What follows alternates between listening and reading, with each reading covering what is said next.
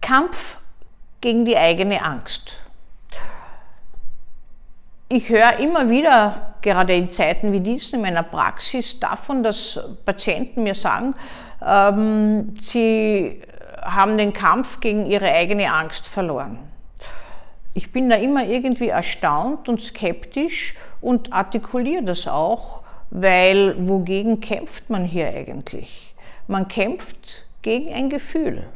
Und dieses Gefühl der Angst, zugegebenermaßen ist es immer abhängig von der Dosis der Angst natürlich, äh, ist ein Gefühl, was irgendwann wesentlich war. Also man kämpft eigentlich gegen einen Teil von sich selbst.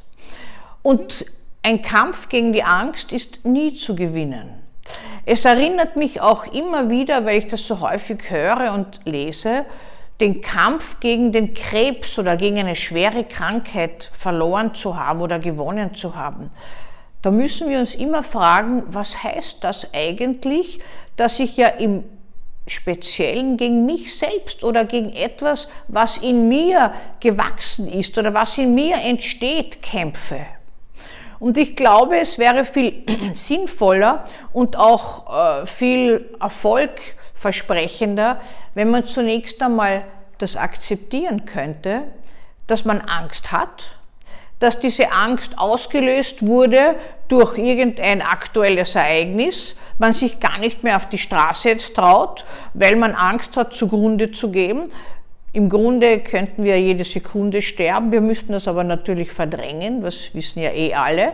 Und jetzt plötzlich traut man sich nicht mehr hinaus, weil irgendein Gewaltangriff äh, da war, den man ja jederzeit wieder erleiden könnte. Ja, Leben ist lebensgefährlich. Ich kann mich natürlich auch einsperren zu Hause, aber letztlich nehme ich mir damit alles.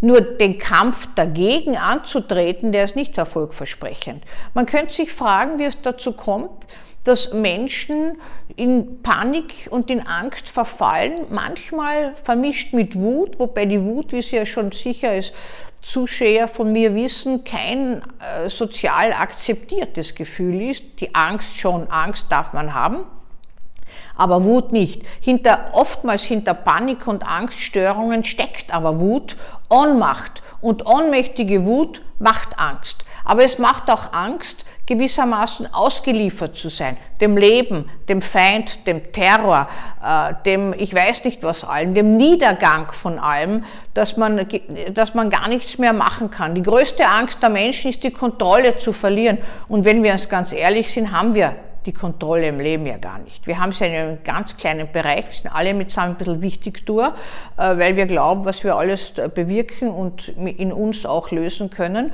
Und letztlich kann jeder in Angst verfallen. Es kommt aber darauf an.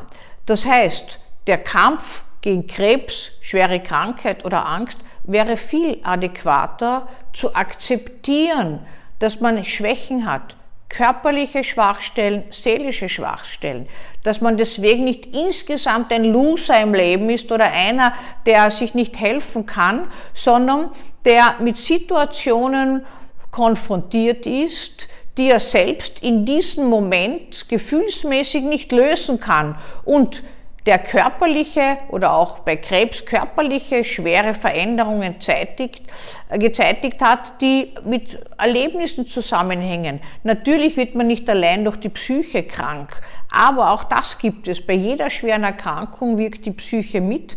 Das heißt, auch hier wäre zu akzeptieren, dass es irgendwelche Schwachstellen, Unrundungen, äh, irgendetwas im Leben gibt, was krank macht machen kann und dem man sich nicht entzieht oder nicht entziehen kann.